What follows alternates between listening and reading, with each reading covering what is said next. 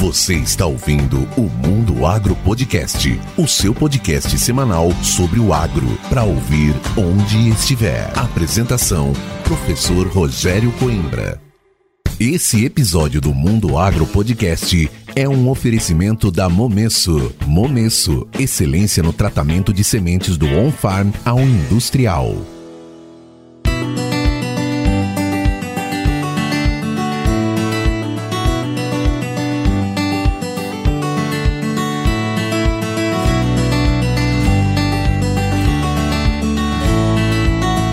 Começa agora mais um episódio do Mundo Agro Podcast, o seu podcast semanal sobre o agro para ouvir onde estiver e quando quiser. No episódio de hoje, eu, professor Rogério Coimbra, converso com Júlio Sanches. Neste bate-papo, o Júlio nos fala sobre os vinhos e vinícolas da Argentina. Recentemente, ele fez uma viagem à região de Mendonça, mas não para conhecer os roteiros tradicionais e mais procurados, mas sim para mostrar o que não é visto e que na verdade é onde se encontram as verdadeiras obras de arte do mundo dos vinhos. Vinhos esses oriundos de uma região privilegiada. Mas não só isso, uma região cercada de muita tradição e tecnologia. Quer saber mais? Então fica aqui e aproveite esse super bate-papo com o Júlio Sanches. Mas antes de começar este episódio do Mundo Agro Podcast, nós temos um recado da Volkswagen Caminhões e Ônibus para você. Em um país como o Brasil, que se destaca mundialmente na produção agrícola, a Volkswagen Caminhões e Ônibus oferece a você a melhor maneira de garantir um caminhão novinho. E você sabe como? através do programa Mais Alimentos. Com ele você tem condições especiais em modelos das famílias Constellation e Delivery. Com motores mais eficientes, cabines mais confortáveis, viagens mais seguras e funções cada vez mais modernas, essas são apenas algumas das inovações que você encontra nesta linha de veículos. Visite uma das concessionárias da Volkswagen Caminhões e Ônibus e aproveite os descontos exclusivos para levar o seu Volkswagen zero quilômetro. Volkswagen Caminhões e Ônibus, entregando mais valor para o seu negócio.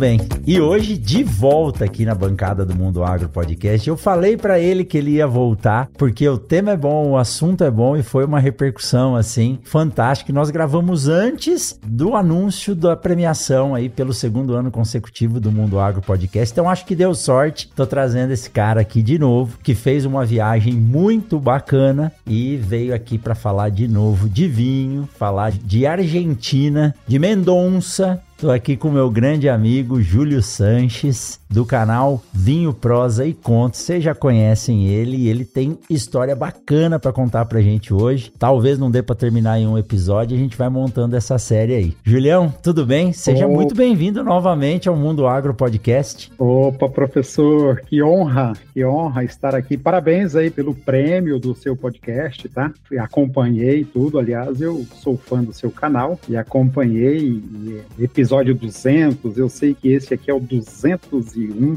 Tô ligado, sempre uma honra falar com você, com seu público. Aliás, depois que eu falei contigo, uma galera me seguiu no Instagram, eu vejo o pessoal do agro me seguindo. Então hoje meu, o meu Instagram ele se divide entre médicos e o povo do agro. que joia. E o feedback foi muito bacana também, viu, Júlio? Porque a gente fala bastante de temas técnicos, semente, né? voltados diretamente à agricultura. Não que o vinho não seja agricultura, é uma agricultura muito saborosa por exemplo, né? Por característica, eu recebi muitos feedbacks bons. Dr. França Neto falou: Rogério, depois de muita coisa pesada aí que a gente veio tendo problema na safra, você vai e me engata um episódio desse falando de vinho com o Júlio. Então, ah. França, eu sei que você escuta a gente toda semana aí. Um forte abraço para você, pro Chico, pros meninos da Embrapa, como eu digo aí de Londrina, que são apreciadores dessa bebida mágica que é o vinho, viu, Júlio? Muito Muito obrigado, cara. Tamo junto, tamo junto e, e foi difícil, né? A gente conciliar nossa agenda, né? Deus, quantas vezes nós marcamos e remarcamos hoje e eu de verdade eu tive um dia tão pesado hoje, professor, que, cara, eu, eu não vi a hora de abrir um vinho e conversar contigo, viu? De tanto assim, que realmente foi um dia bastante puxado. Então aí a, a conversar contigo é aquela desculpa para abrir o vinho da semana, né? Muito bem, muito bem, com certeza. Para comemorar, né? Mas ó, então vamos começar por isso. O que, que você tá molhando as palavras hoje? Qual que é aí a, a, a sua pedida para hoje? Então, você sabe que depois da viagem eu trouxe vinho, conforme lá a legislação uhum. permite, então eu trouxe vinhos e a minha adega ficou muito cara, entendeu? É. então agora eu tô naquele dilema assim que qual vinho abrir, né? E aí, o que que eu faço? Eu fico, cara, eu, esses dias eu abri, né, eu trouxe duas garrafas do Gran Inimigo, né, que até depois eu posso contar a história por que eu escolhi o Gran Inimigo. E aí, mas como a minha adega ficou cara, né? O último vinho que eu tomei foi o Tikal, pra você ter uma ideia, né? Uhum. Pinhaço, né? Que aí eu chamo da série de tomar de joelhos. Aí hoje eu tô assim num vinho de terça-feira. Aí eu, eu tô com Cordeiro com Pia de Lobo. Eu tô com Cordeiro com Pia de Lobo, que é um vinho de supermercado, 50 reais. E aí, para molhar as palavras aqui, e é um vinho que atende, viu? É bem bacana. Eu, eu gosto. Muito bom. Você tá com um Malbec aí. Com, isso, um Cordeiro com Pia de Lobo, Malbec 2021, que é assim, não é um, um vinho de ocasião, né? Não é um grande vinho, mas ele representa bem eu sei também da sua paixão pelo Malbec, você falou no nosso último bate-papo. Então, é, ele, ele representa bem esse Malbec aqui argentino. Cara, é bem legal. Adoro essa vinícola. A vinícola Mosquita Mueta, para mim, é uma das melhores vinícolas, sei lá, é, para concorrer com vinícolas do mundo. Era algo que, que seria uma vinícola boutique e se transformou num vinho de alto consumo, que é o Cordeiro com Lobo. Muito bem. Nós vamos falar, nós vamos falar disso aí da sua viagem. E dessa vez eu não tô tomando nenhum medicamento. Da outra vez vez eu estava sob medicamento fazendo um tratamento e hoje eu tô aqui com um português, né? Para combinar com Coimbra. Como eu digo, meu nome não é alemão, é português, tá? Então eu tô aqui com Quinta dos Bons Ventos, um 2020, mais um vinho de cinquentão, assim como os Cordeiro com Pele de Lobo que você nos recomendou aí, são vinhos que eu faço questão quando tem promoção aqui no mercado, no Machado, no supermercado aqui do lado de casa, eu vou lá né, vinhos aí de 45 reais que você consegue comprar e são deliciosos, deliciosos. Então... Quinta dos Bons Ventos é o, o vinho que eu chamo de vinho gentil, que é taninos amaciados, é um vinho bem leve, não exige uma harmonização elaborada assim. Você, é, acho que até na última vez eu falei, né, um vinho Netflix, né? Netflix, é isso aí. É, Netflix. você pode abrir e assistir o The Office, né? Uma bobagem. Perfeito.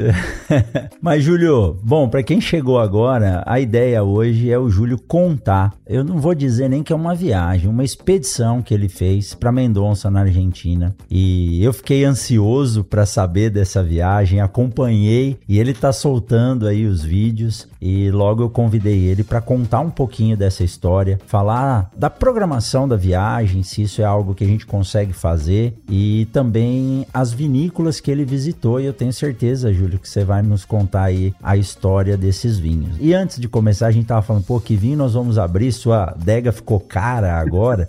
Eu também fiz uma viagem há pouco tempo e aí incentivado por você, amigos como o Ricardo Bagatelli, acabei trazendo alguns vinhos bons, mas uma coisa eu não tô tendo medo não, viu, Júlio? É de abrir a garrafa. Então a gente tem que abrir tomar aquilo que a gente tem vontade, a gente quer. Às vezes eu falo pra Lindsay, o que, que você quer tomar hoje? Vamos tomar, se não tomar inteira, você fecha, toma no dia seguinte. Às vezes o vinho fica melhor pro dia seguinte, que é algo engraçado, né? Mas agora eu começo a entender o porquê. Então, vinho tô aprendendo que se não for o vinho para guardar para formatura das nossas filhas, eu já peguei essa sua dica, é para abrir e tomar e para aproveitar, porque a gente não sabe do amanhã, né? Então tem que aproveitar mesmo. É, a história do Matthew Sacarolha, né? Acho que eu contei no último episódio, eu contei essa história, né? Não, não contou não. Ah, não contei contou não. Do Matthew Sacarolha? Não. Dois amigos chegaram num restaurante e depois, você sabe que eu conto essa história e foi um vídeo que viralizou há um tempo atrás e depois eu encontrei o dono da história, o cara que realmente é era, uma, era uma história real. Então, dois amigos chegaram num restaurante e, e aí pediram, né, para que o, o, sommelier lá desse a sua opinião para qual vinho tomar. E aí o sommelier trouxe um vinho, digamos lá que trouxe lá, sei lá, um, mosquita muerta, um top, alguma coisa assim. E aí um deles falou assim, imediatamente falou, ó, mete o saca-rolha, mete o saca-rolha, né? E o outro riu, mano, que expressão mais, né? Por que mete o saca-rolha? Aí ele contou a história, que disse que um amigo dele tinha uma adega super elaborada, dá até medo de contar essa história com essa minha adega cara que eu tô. E é uma adega super elaborada, né? Com vinhos, assim, vinhos de alta gama, e vinhos caros, e aí e ele sempre guardava para uma ocasião especial, não, esse vinho e tal, e a adega dele foi acumulando vinhos para ocasiões especiais. E aí um dia ele sofreu um acidente de carro e acabou falecendo. E aí ficou a viúva, a jovem viúva, com a sua adega super elaborada, e a viúva se casou com um rapaz, um moço que não conhecia nada de vinho, e o moço consumiu a sua adega para vinhos especiais em 30 dias. Nossa. então ou seja, cara, toma o seu vinho, porque. Toma o seu vinho, senão né? alguém vai tomar, né? O saca-rolha, porque senão alguém pode tomar. o tempo é finito. É finito. Não, tem que aproveitar e, e, degustar e apreciar o momento. É isso aí, né? Amanhã a gente vai ver o que, que acontece. E você citou aí, e nessa viagem que eu fiz eh, recentemente ao Paraguai, tem uma adega muito boa lá. Você disse que visitava bastante a de Pedro Juan. Eu tive a oportunidade de conhecer conhecer e fui ao Paraguai e pedi pro colega que me convidou lá me levar a adega e eu trouxe um Mosquita Muerta, tava na promoção, então é um vinhão desse aí que tá ali, já tá na temperatura certa, a hora que der, mete o saca-rolha então, e, mete, vai embora. Mete viu? o saca-rolha porque o futuro a Deus pertence, né? mas enquanto isso, mas quando eu digo que eu tô com a adega mais cara, é, são os vinhos que eu basicamente já tomei, alguns vinhos mais caros que eu trouxe da viagem, mas aí tem a história, né, do grande inimigo, que é para a formatura Sim. da Júlia, né? Júlia é a minha filha mais velha, e tem tem o vinho da Lopes, que é um vinho branco. A minha filha 02, você fala 0102, uhum. a minha filha mais nova, ela tem uma preferência pelo casal Garcia. Olha, aquele, muito bom. É, aquele residual de açúcar, né, do casal Garcia. E eu trouxe um da, da Lopes, que também é um vinho de colheita tardia, né, é um vinho com residual de açúcar. E aí, então, são esses vinhos, né, que fica lá. A Júlia se forma em final de 2025. Olha aí. Tá lá. É um vinho de guarda. É, e a Késia decide quanto que ela vai tomar o vinho dela. Né? Então, tá, tá, né? Como você comentou, você e sua família, vocês curtem passear, visitar a vinícola e as meninas, moças já, entraram na onda e é, é muito bom isso, né? Saber apreciar. É mais do que beber, é saber apreciar, né, Júlio? É, inclusive você vai falar da minha viagem. Eu, quando eu faço essas viagens, até te contei, né, no último podcast, eu, quando faço as viagens, eu não faço faço a viagem como um sommelier, não chego nas vinícolas e dou carteirada, né, e tal, mostro minha rede social e eu faço como turista. Então eu converso e eu deixo o sommelier ali da bodega me explicar e eu curto aquele momento e até foi bastante interessante que na Ela Inimigo, que né, é uma grande paixão né, pela filosofia da Ela Inimigo, e aí foi o único lugar que eu me apresentei ao sommelier. E aí me apresentei. É mesmo? É, eu tenho, né, eu sou do canal, vinho prosa conta, e aí ele ficou entusiasmado com a conversa e teve um momento especial ali, só eu, ele e a minha esposa, e ficamos um tempo, degustamos, e o cara ficou tão, que ele abriu um grande inimigo. Foi quando eu trouxe Nossa lá. que maravilha. Então foi o único maravilha. local assim onde eu me apresentei, não, olha, eu sou sommelier também e tal, e porque é realmente a realização de um sonho pisar na ela inimigo. Assim, tipo assim, eu cheguei aqui.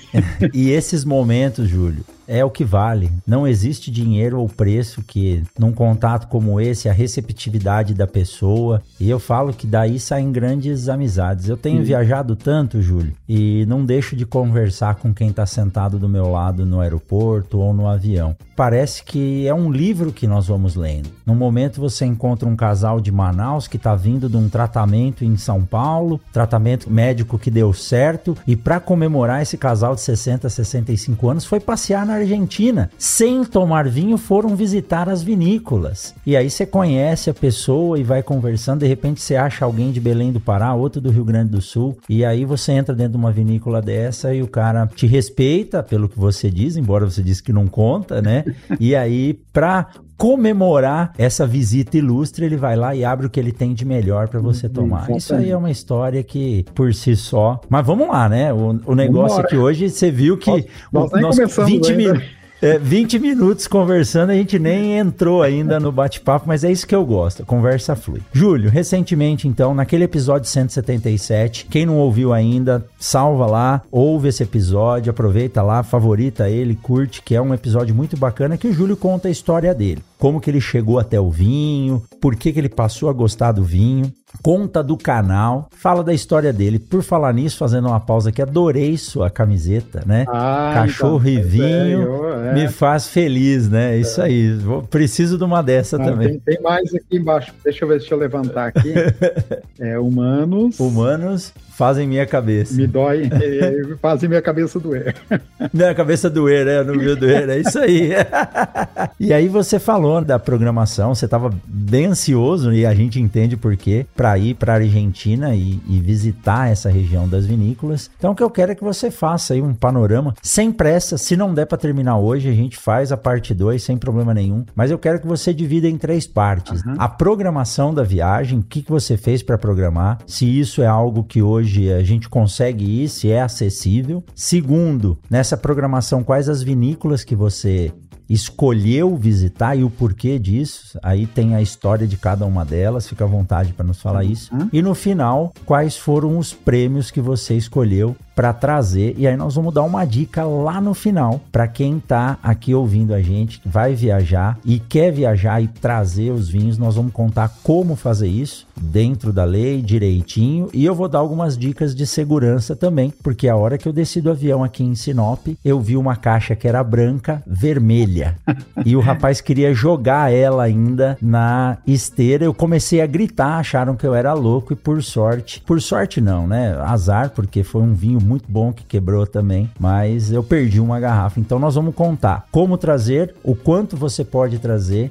e qual a melhor forma para fazer isso. Mas vamos lá, Julião, começando do começo, como é que você programou, da onde surgiu essa ideia e como que você fez aí para projetar essa viagem? Bacana, é o porquê dessa viagem. E o que mais eu queria na viagem para Argentina, na viagem para Mendonça, eu queria ver os Andes sabe? Essa coisa pré-colombiana de solo, de eras, sabe? Então era isso que eu queria ver. Eu queria ver o, o degelo dos Andes e ali ó, a água que Mendonça bebe, que a, as vinícolas bebem desse degelo. E então todo vinho que você toma de Mendonça, ele bebeu água vinda dos Andes. Então isso é especial e a luta desse povo em lidar com a crise hídrica, sabe? Porque quando você chega em Mendonça, os caras têm duas coisas que eles fazem, que é vinho e petróleo, por conta do seu deserto. Então todas as árvores são vindas de fora, né? Não, não existe árvore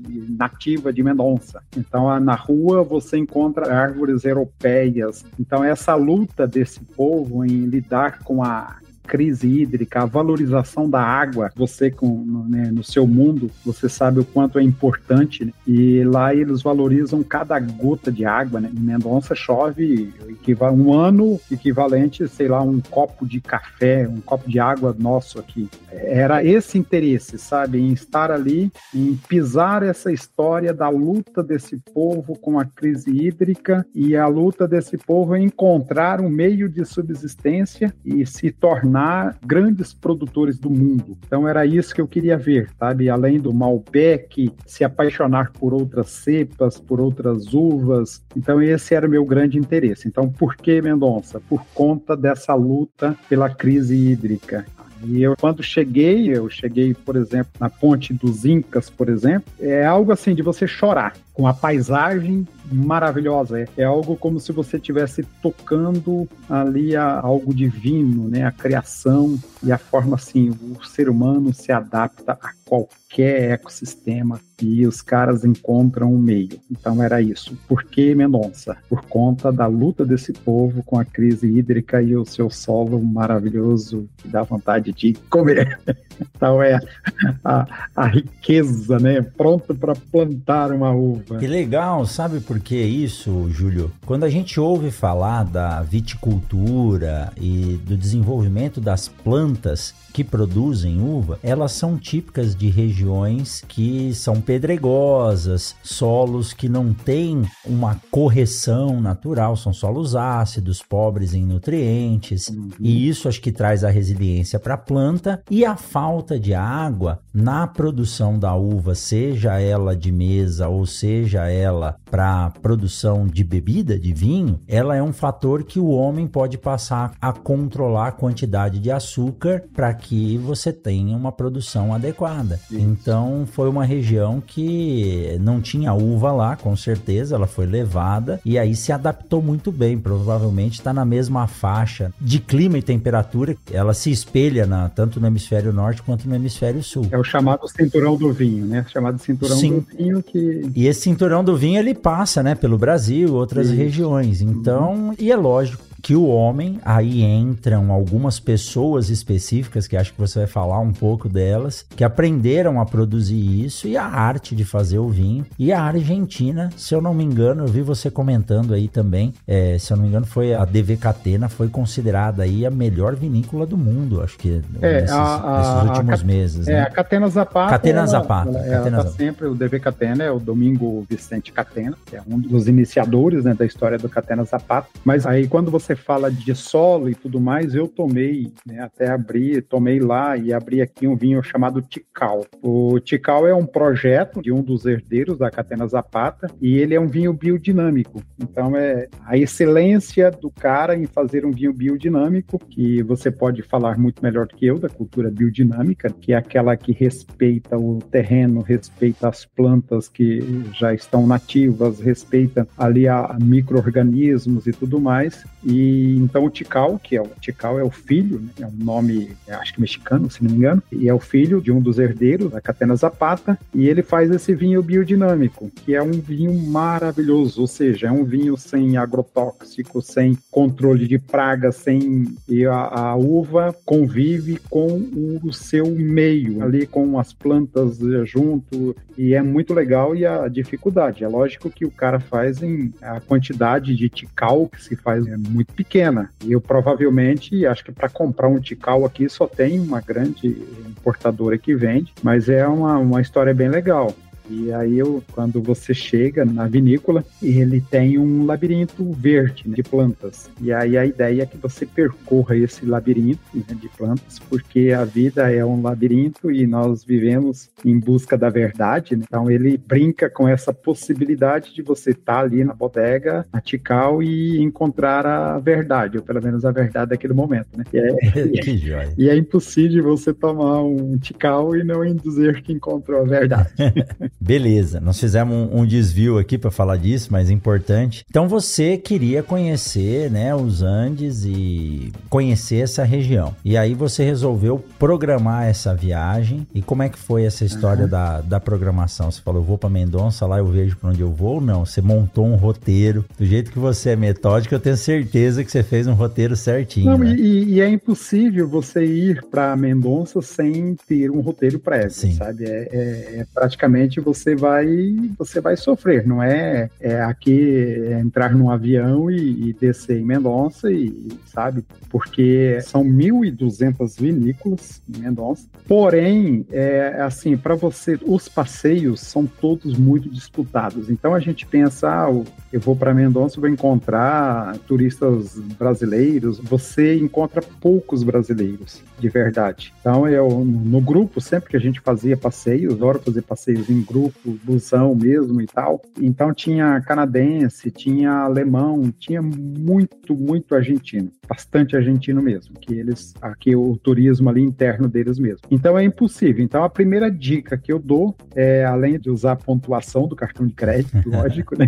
de você conseguir lá milhas, né, e a passagem não é cara, para Mendonça a passagem não é cara, principalmente eu que saio de São Paulo, então não é caro, mas você tem que fazer reservas. Não tem como você ir para Mendonça, a não ser que você vá fazer aquele turismo com a, pelo ônibus da prefeitura, porque não tem como. Você chegar no momento ali, você vai entrar em um site, eu, por exemplo, dou essa dica, eu entrei num site que, sabe, tipo assim, uma CVC, né, que é, você entra e faz todas as reservas pelo site. Civitatis é um mega site de reserva e aí você faz ali toda a compra e aí esse site ele pesquisa dentro das agências. Então, por exemplo, o passeio que eu tinha aqui, se eu tivesse que, ah, não, eu vou só para esse passeio, que é o passeio de alta montanha, que é onde ali você bota a mão na água do degelo dos Andes e tudo mais. Então é impossível você chegar lá e, ah, eu vou, digamos, nessa época, que é uma é a época de esquiar e tudo mais, ah, eu vou passeio de altas montanhas. Você não vai conseguir, entendeu?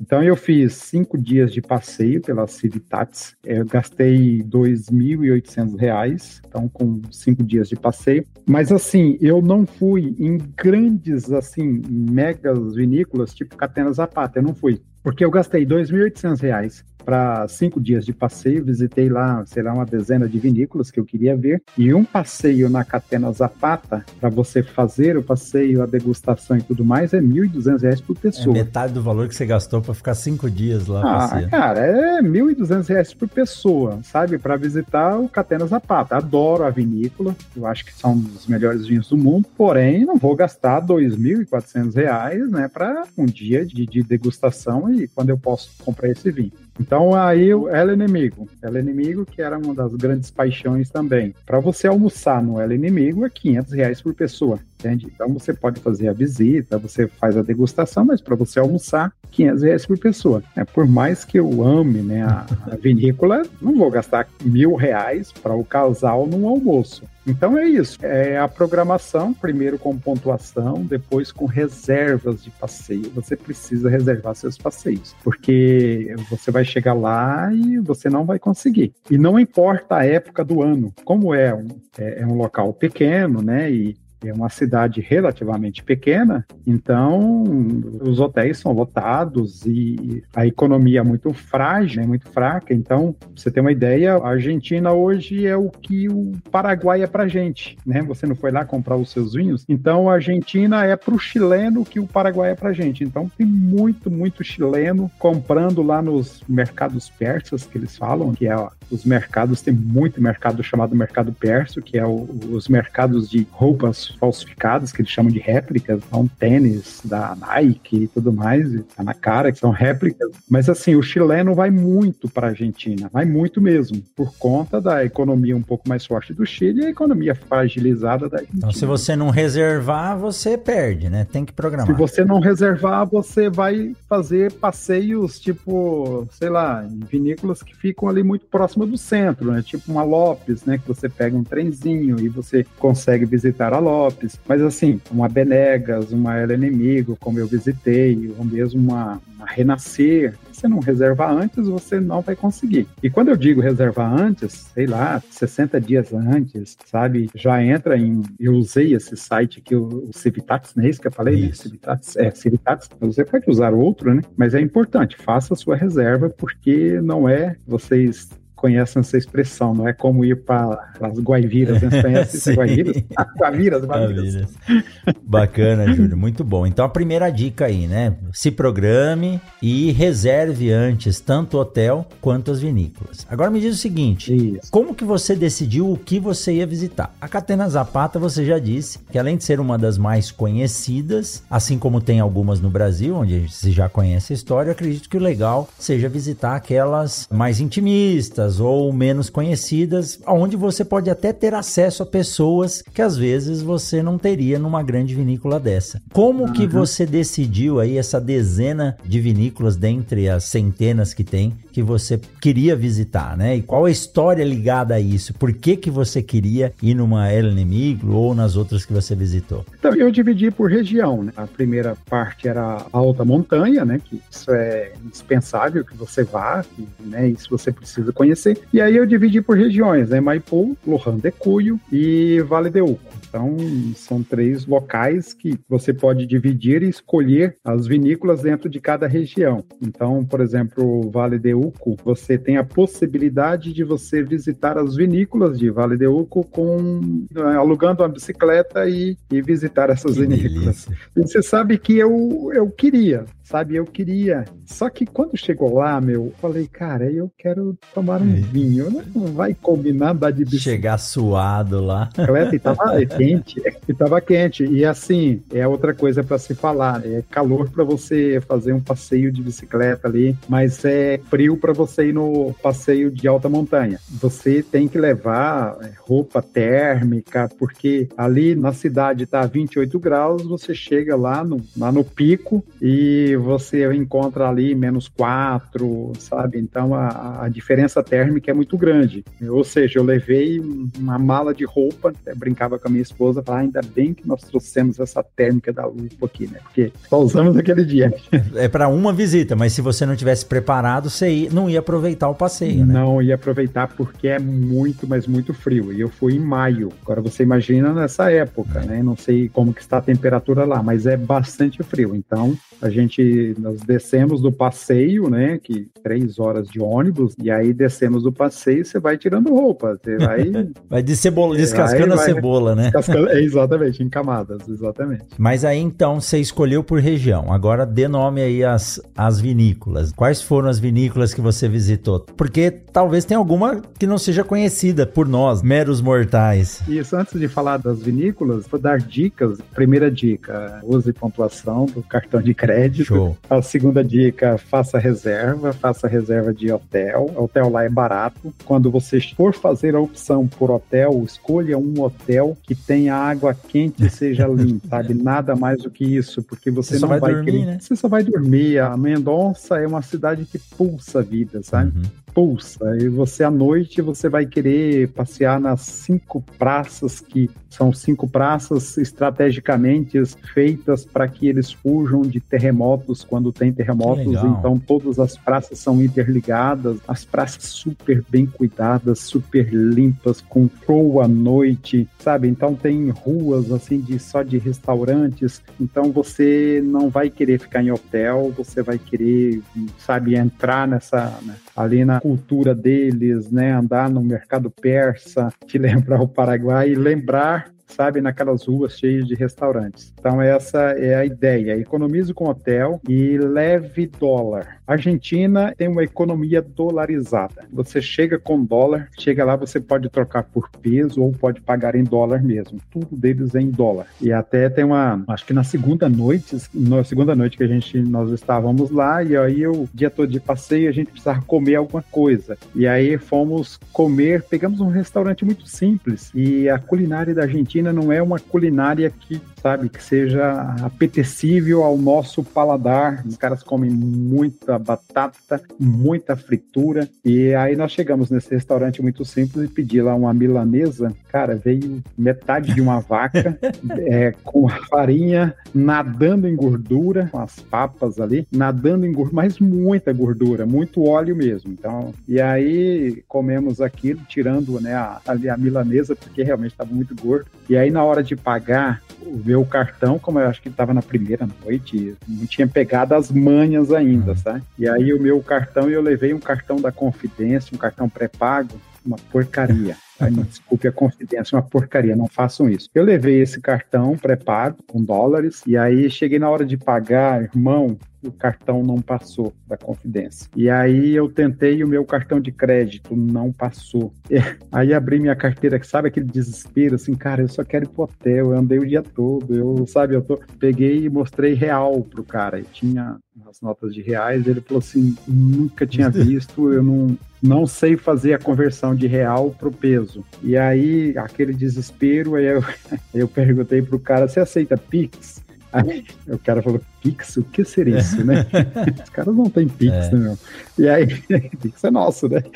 E aí ele não aceitava Pix. Aí eu consegui pagar pelo Mercado Pago. Olha aí. Então, assim, a minha dica, leve dólares, compre dólares aqui. Quando chegar lá, troca por peso ou faça o pagamento em dólar mesmo e tudo bem. Real esquece que os caras não sabem nem o que é o real. Engraçado que eu cheguei em um restaurante e aí eu, já nos outros dias já fiquei mais esperto. Latarreta, né? É. Latarreta, né? Aí eu, sim, latarreta. E aí o real, aí o garçom perguntou para mim, ó, oh, você tem uma, uma moeda de real para eu ver como que é, né? A nota de real, né? Então essa é a segunda dica, assim, meu, compre dólar ou se for fazer um cartão pré-pago, faça um cartão que realmente funcione, que o Confidence 24 horas para atualizar o saldo e eu voltei Nossa. de lá sem conseguir pagar algumas contas que tive que pagar com o meu cartão convencional. Quando eu voltei, tinha acho que R$ 1.200 de crédito que foi atualizado, sei lá, três, quatro dias depois que eu voltei. Ah, não, aí não dá. Aí não então, dá. se alguém da Confidência estiver me ouvindo, ó, o trabalho de vocês foi muito ruim, atrapalhou minha viagem.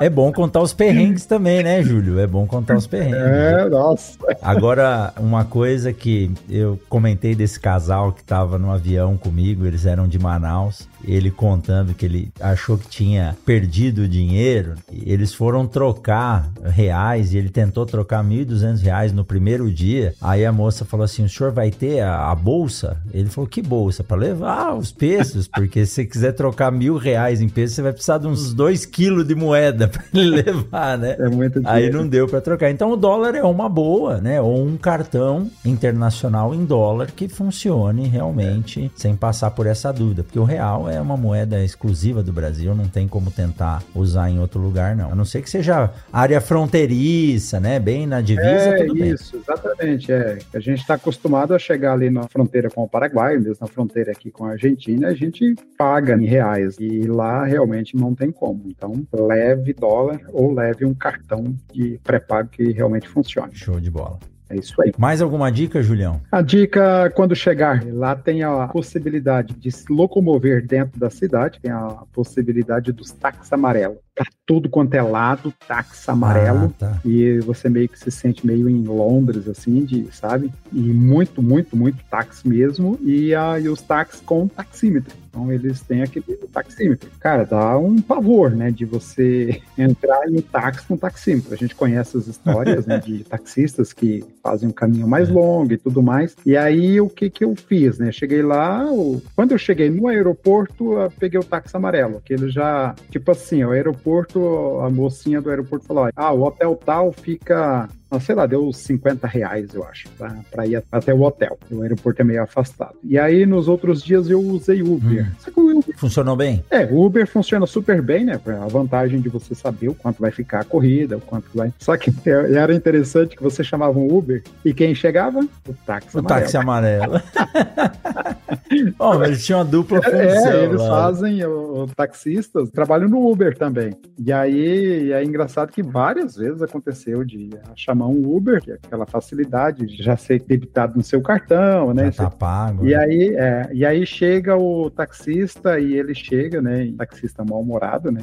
taxista que tá de Uber, né? E ele chega e ele fala assim, sabe quanto custaria essa corrida, né? Então, sei lá, se deu 30 reais, ele fala, ah, no meu, aqui no táxi aqui daria 20 reais, entendeu? Então eles, é. eles trabalham com Uber, mas trabalham de mau humor, mas, mas resolve. É, trabalham bravo. Então a né? dica é essa, para se locomover lá, lá de Uber, para tudo quanto é lá. Você não chegou a alugar carro para ir para nenhum lugar? Né? Não, não, não, não aluguei o carro, mesmo porque são passeios que envolvem a degustação. É. Tá? Não, Aí não dá para dirigir, é, tá certo? Não dá para dirigir e, e assim, e de verdade, teve um dia lá que eu visitei acho que quatro vinícolas de você voltar burátil, sabe? De você voltar em paz e, sabe? De entrar no, no, na agência que, que eu fiz a maioria dos passeios, chama, se não me engano, agência, acho que Mendonça Turismo, alguma coisa assim. E muito legal, sabe? Assim, os ônibus muito confortáveis, muito limpos. E aí, e ônibus assim, de, sabe? De poltronas e você...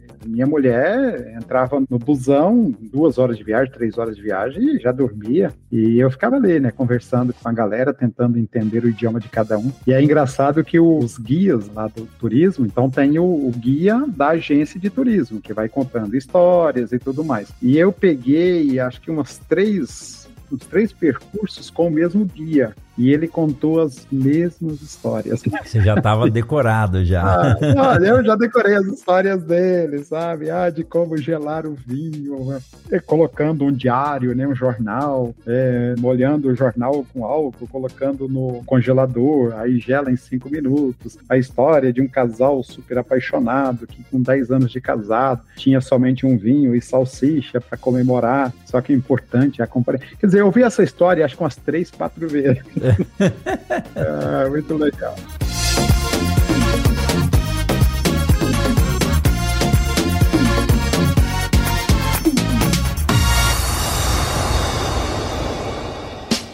Siga o Mundo Agro Podcast nas redes sociais: Instagram, Facebook e Twitter. Arroba Mundo Agro Podcast.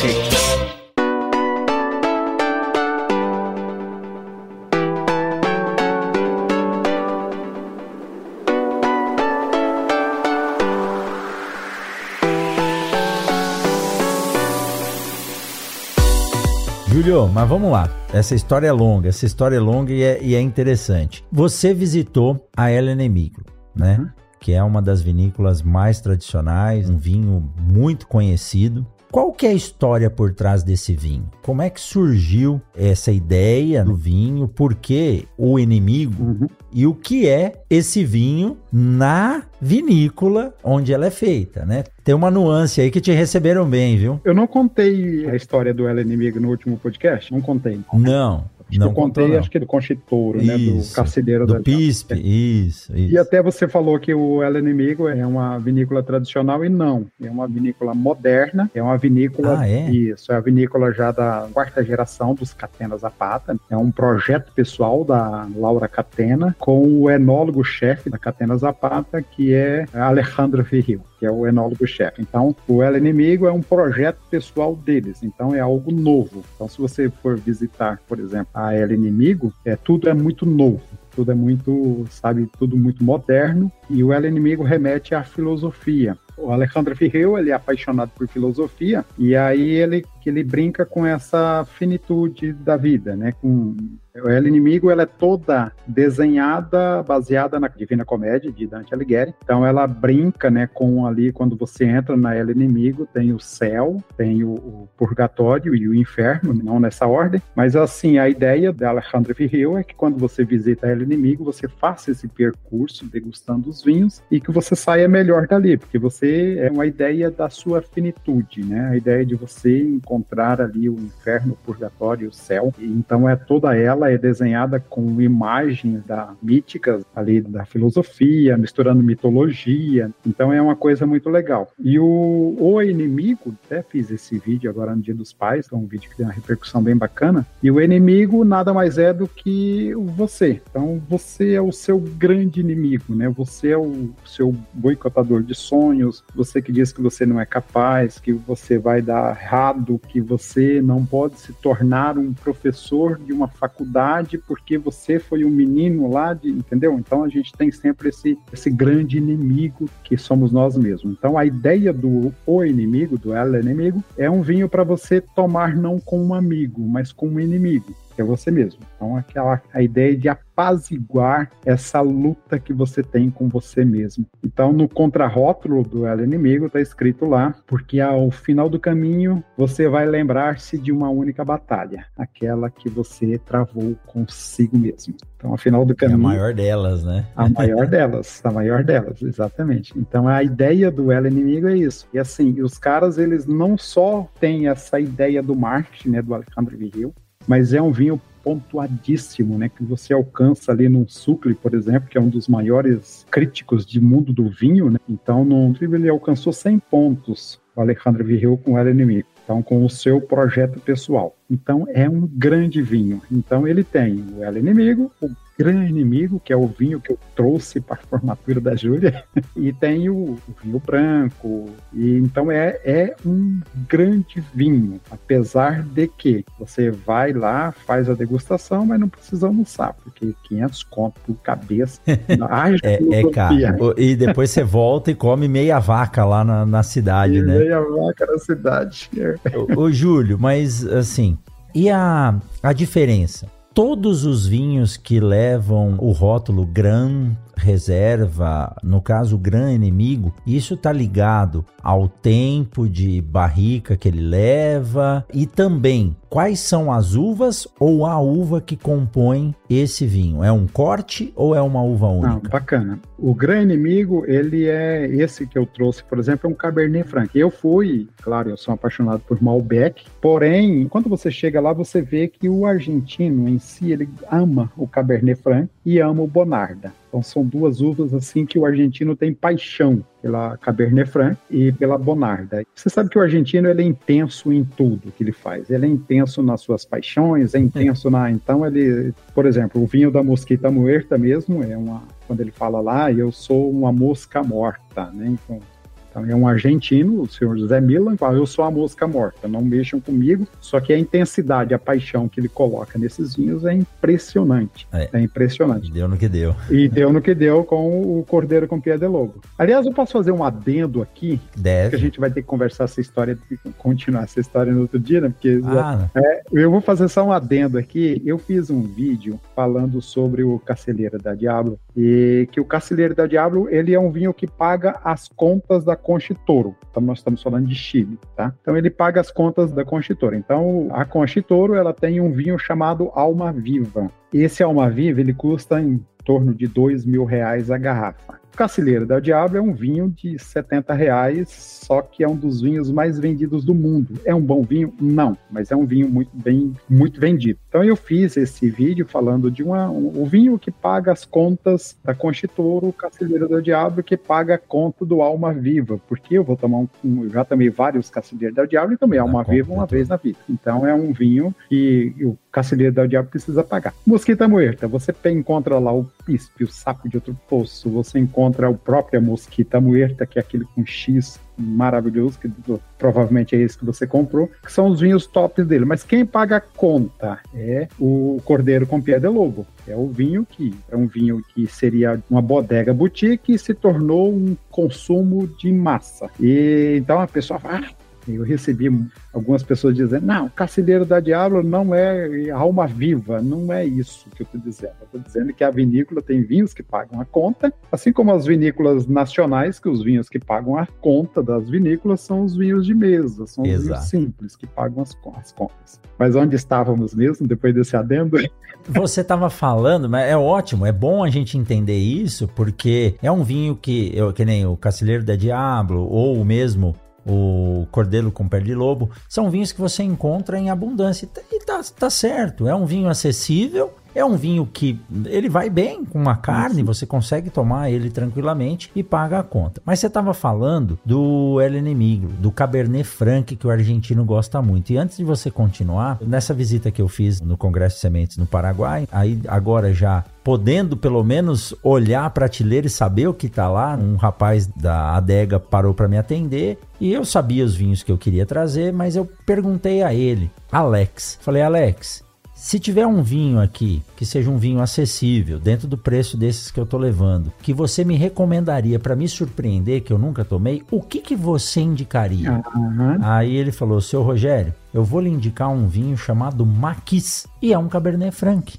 Eu nunca tomei, não sei se você conhece também, tá aqui, eu trouxe uma garrafa apenas. Ele falou dessa pontuação, é um vinho com 98 pontos e tava num, num preço muito bom, muito acessível. Falou, pode levar. Se você não gostar, a próxima vez que você voltar aqui, venha que eu te devolvo o dinheiro. Então, provavelmente, Nossa. né, acho que eu não vou precisar devolver o dinheiro para ele, mas tá ali já refrigerado para hora que der pra gente tomar ele, né? E a, a Cabernet Franc, né, o, o porquê que o, o o argentino está usando muito. Hoje a Cabernet Franc é uma das uvas né, que mais utilizadas. A uva mais utilizada da Argentina é a Malbec, disparado. Cerca de quase metade dos vinhos que saem da Argentina, é, ou dos vinhedos da Argentina, é a Malbec. Sim. E aí depois vem a Bonarda, que é cara tem um vinhaço da Bonarda, que é o, o Nicola Catena, que é assim, o dia que você quiser fazer um tomar um vinho de ocasião, Nicola Catena Bonarda, que é chamada Bonarda Parcela. Então não é só Bonarda, ela é Bonarda Parcela, aquele vinhedo quase centenário e com a produção muito pequena, a altitude exagerada, com a produção muito pequena e as uvas saem intensas, saem então Bonarda Parcela.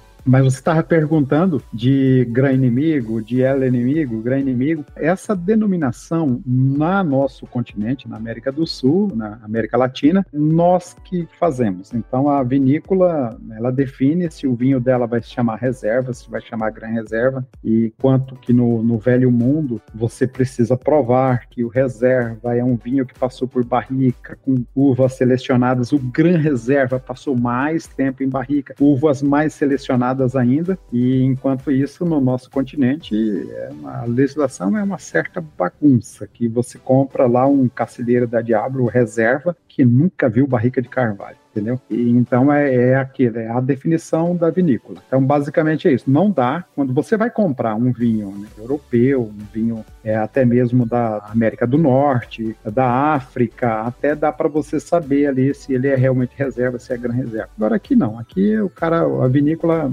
é, nomina o seu vinho conforme ela quer e ela só tem que provar que aquilo é mosto de uva e somente que se tiver mais alguma mistura tem que ser chamado de licor ou coquetel, não pode ser chamado de vinho. É isso aí. Mas depois você vai contar pra gente ainda, tem a história do reservado. Júlio, é o seguinte, é, nós vamos ter que deixar um segundo episódio no gatilho aí, porque tem muita história pela frente, não tem roteiro hoje. A Naara perguntou, professor, vai mandar o roteiro pro Júlio? Eu falei, é para falar sobre a viagem dele para Argentina, né?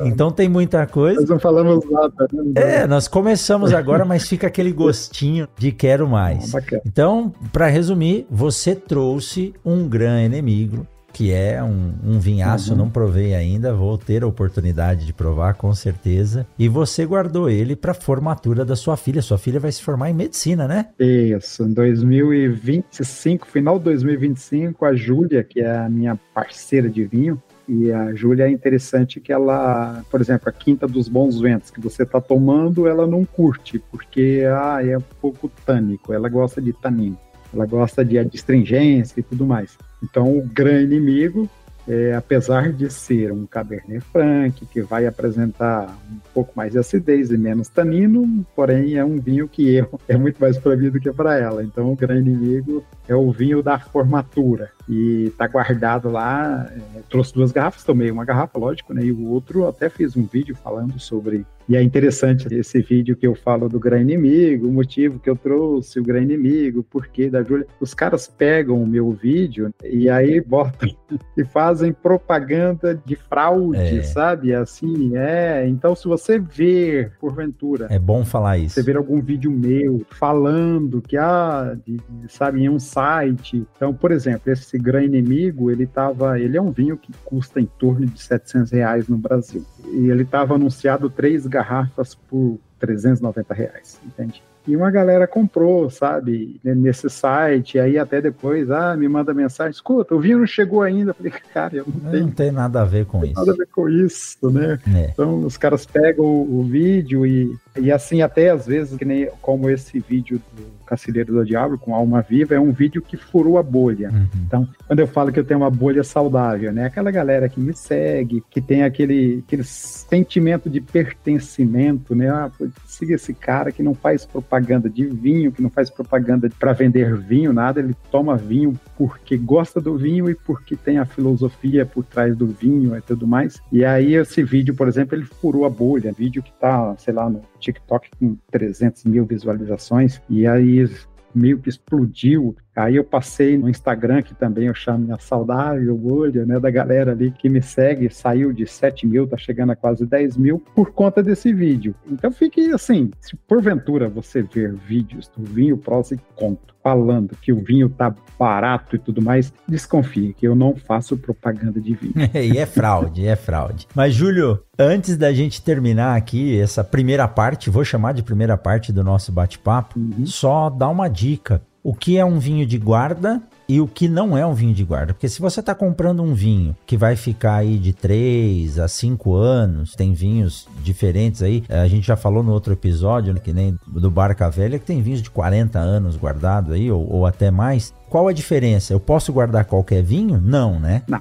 O vinho de guarda, falando né, de forma bem simples, como eu falo, o vinho de guarda é aquele vinho que você pode guardar, entendeu? Aquele vinho que bem armazenado, ali, se ele tem rolha de cortiça, com o vinho na posição horizontal, mantendo a rolha umedecida e bem é, sob uma refrigeração. Se você mora em uma área quente como a sua aí, você precisa ter uma adega climatizada e manter a sua adega aí ali na casa dos 13, 14 graus. Então, o vinho de guarda é um vinho que você pode guardar por 5, 10, 15, 20 anos. E o que vai definir se esse vinho pode ser guardado ou não é o tempo de amadurecimento. Se esse vinho foi amadurecido, evoluído em barrica de carvalho, e é bem legal também que eu visitei a Casa Bianchi, que eles estão com um projeto de não utilizar barricas de carvalho somente, mas utilizar ânforas de argila. Sim. Então a ânfora de argila permite também a microoxigenação, como o carvalho, porém você não precisa derrubar, não precisa lá tirar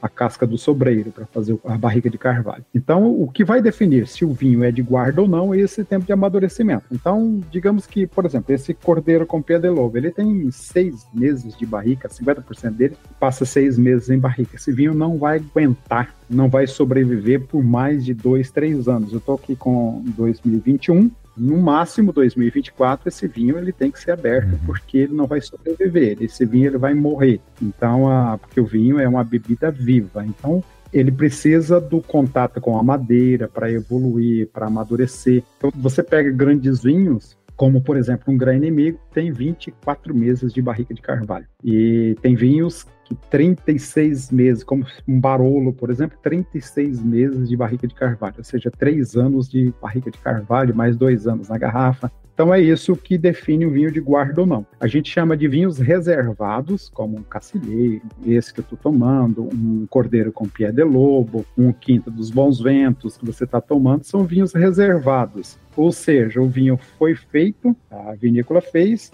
deu tempo de fermentação, né, deu tempo de vinificação, botou na garrafa e mandou para o mercado. Então é um vinho sem amadurecimento, é aquele vinho que você precisa botar na taça e girar, né, girar bem a taça para tirar o cheiro do álcool. A gente fala de soltar o buquê do vinho, porque ele é um vinho que ele precisa ser finalizado. Então, basicamente é isso. O que é um vinho de guarda? Um vinho que você pode guardar. E qual vinho que você pode guardar? É o vinho que foi amadurecido, evoluiu em barrica de carvalho ou em ânforas de argila. Então, esse é o vinho que você pode é, guardar.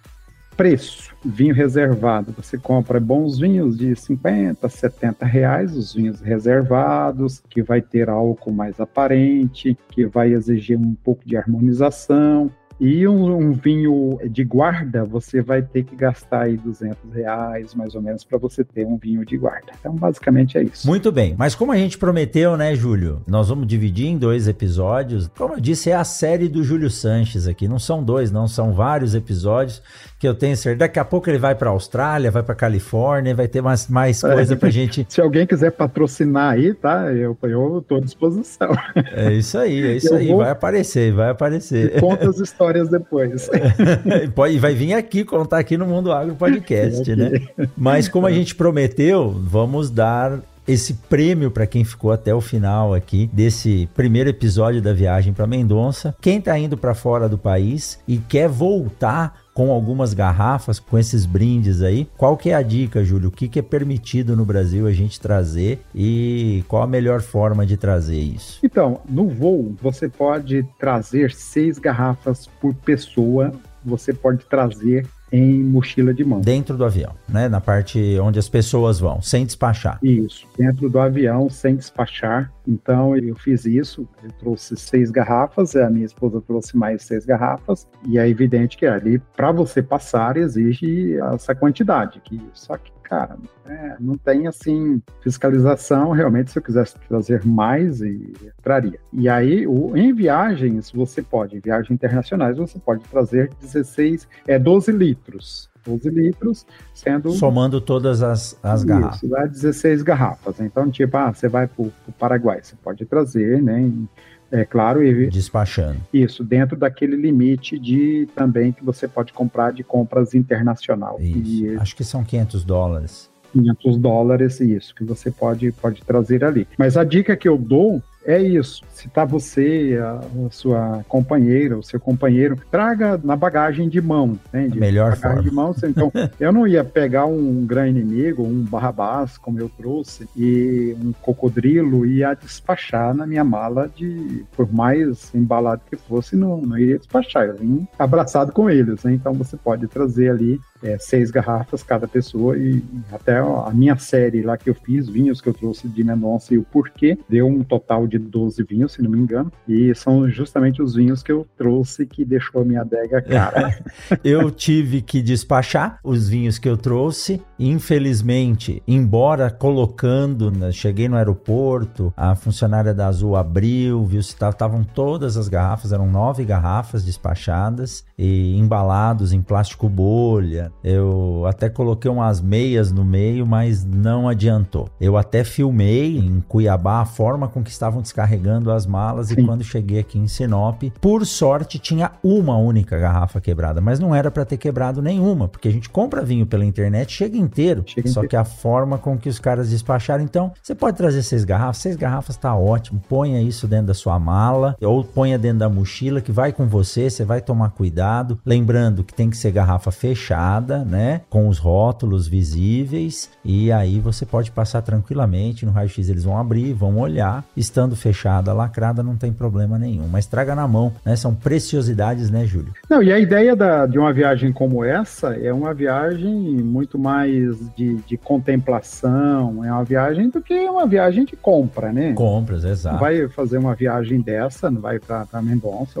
né, visitar as melhores vinícolas do mundo para sair de lá como um turista carregado de compras. Você vai trazer memórias, né, você vai trazer curtição, você vai trazer realização de sonho. Então deixa o vinho compra aqui, né? Compra pela, sei lá, vai ali no país vizinho, compra dentro das taxas normais e essa visita, essa viagem não é para comprar, vou comprar, a não ser que você traga recordações, né? É, são as histórias que você conta e eu falei isso ficou guardado a história de você tomar o vinho lá com o enólogo da vinícola, você e sua esposa, mas isso vai ficar para a próxima história, para o próximo bate-papo. E aí só para completar aqui uma dica, depois quebrou minha garrafa, falei, pô, será que tem um jeito? Tem mala, tudo? Mas vende na internet, baratinho, mesmo para trazer dentro da mochila. Não sei se você conhece isso, já deve conhecer, né, Júlio? As bags, né? Uns saquinhos de plástico uhum. que você, ele vem com uma bombinha, então você coloca a garrafa dentro daquela, enche a bag de ar, é como se fosse um plástico bolha mais reforçado e aí pode trazer dentro da mochila que mesmo o avião freando ou decolando não vai ter problema nenhum. E o né? cuidado dos caras quando tira sua mala lá é, né, é de ah, coração. É, então, né? é a delicadeza de um elefante, elefante apertando um ovo. Uma sala de cristais, né?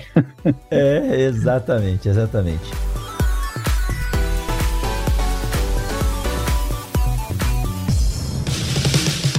O Mundo Agro Podcast faz parte da Rede Agrocast, a primeira e maior rede de podcasts do agro do Brasil. Acesse www.redeagrocast.com.br.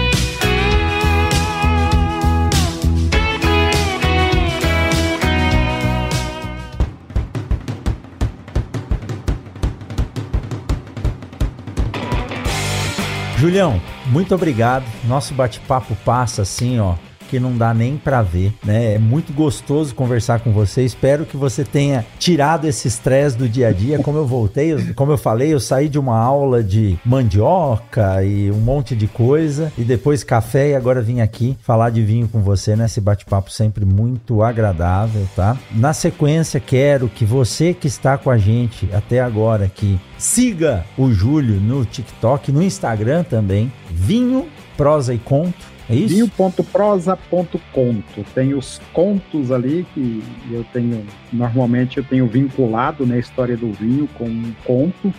Bem legal, e assim, como eu disse, é uma saudável bolha ali que a gente, o sentimento de pertencimento é bem legal galera abre um vinho, me marca e tô tomando esse vinho, eu reposto e vira aquela agradável comunidade da bolha ali do vinho.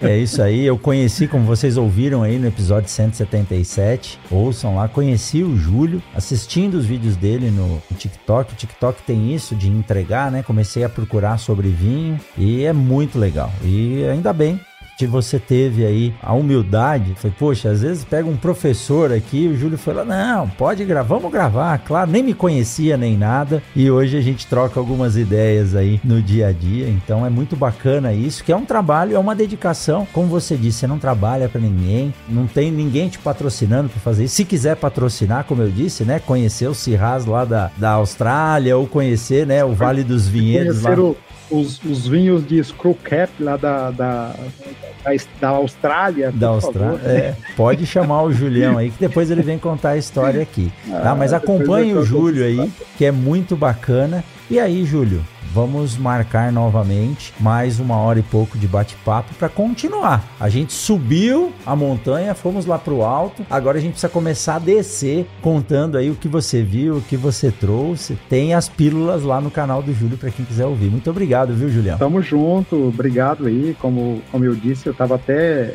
é, ansioso para. Nós marcamos e remarcamos várias vezes nesse nosso bate-papo. E hoje realmente era um dia que eu estava a fim de bater um papo contigo aí, com seus ouvintes e tomar meu vinho, né? Foi bacana, foi bem legal e obrigado. Eu acho que a gente, pessoas, né, como você, nessa, não te conheço pessoalmente, né, mas eu faço muita leitura de neurolinguística e tudo mais, a gente percebe pelo tom de voz, pelo olhar, pelo se comportar que é pessoa do bem, que é gente do bem e que com certeza, se a gente morasse na mesma cidade, a gente estava aí fazendo a noite da pizza, eu, a Daisy, você e a, como é que chama mesmo? A... Lindsay. A Lindsay. Lindsay. Então, com certeza, a gente estava fazendo aí a noite da pizza e degustando um vinho e harmonizando e, e batendo um mau papo. Né? Você faz parte de, de casa, viu? Faz, faz, parte da família. Não vai faltar oportunidade. Meu pai e minha mãe estão para ir para São José e eu vou pedir para eles entregarem em mãos aí o boné do Mundo Agro Podcast para você, oh, tá? Legal. Obrigado, parceiro. Joia, joia, Julião. E aí, para quem tá com a gente até agora, saiba que agora o Mundo Agro Podcast tá também no YouTube. Então siga a gente aí no Spotify, no Castbox, no Google Podcasts, no Apple Podcast Google Podcast não, que não tem mais, mas tem alguns episódios lá para você procurar. E siga a gente também no canal do YouTube Mundo Agro Podcast e pode compartilhar com os colegas do Brasil ou de outros países, porque tem essa vantagem. O YouTube cria uma legenda e quem não pode escutar, quem é deficiente auditivo, tem a chance de ler e acompanhar essas grandes histórias. Então nós estamos aí fazendo também essa inclusão. Canal Mundo Agro Podcast no YouTube, agora com todos os episódios postados, vendo aqui o nosso rosto, um videocast à distância ainda, quem sabe a gente senta numa vinícola um dia, né, Júlio, para gravar isso presencialmente, não vai faltar oportunidade, tá bom? E essa parada do vídeo aí é pra galera ver que eu não sou só uma voz bonita, que eu sou um rostinho bonito, né? muito bem, muito bem. Julião, muito obrigado. Uma ótima semana para você. E quem ficou com a gente até agora, saiba que na semana que vem tem mais um episódio do Mundo Agro Podcast. Julião, saúde e até o próximo episódio. Até mais. Tamo junto. Saúde, viu? Saúde. Deus abençoe. Tchau, tchau.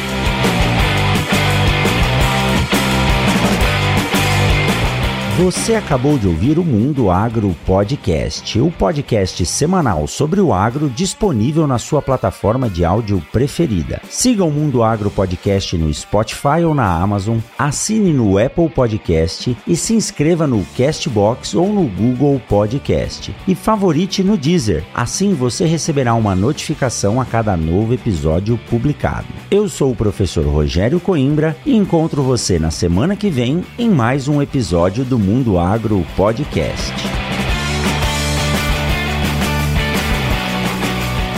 Você ouviu o Mundo Agro Podcast. Informações, novidades e muito mais. Esse episódio do Mundo Agro Podcast foi um oferecimento da Momesso. Momesso.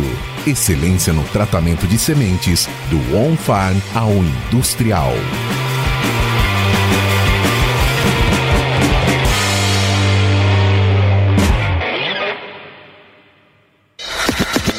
Olá, meu nome é Thiago e eu sou o editor desse podcast. Para saber mais sobre o meu trabalho é muito fácil. Segue lá no Instagram, arroba.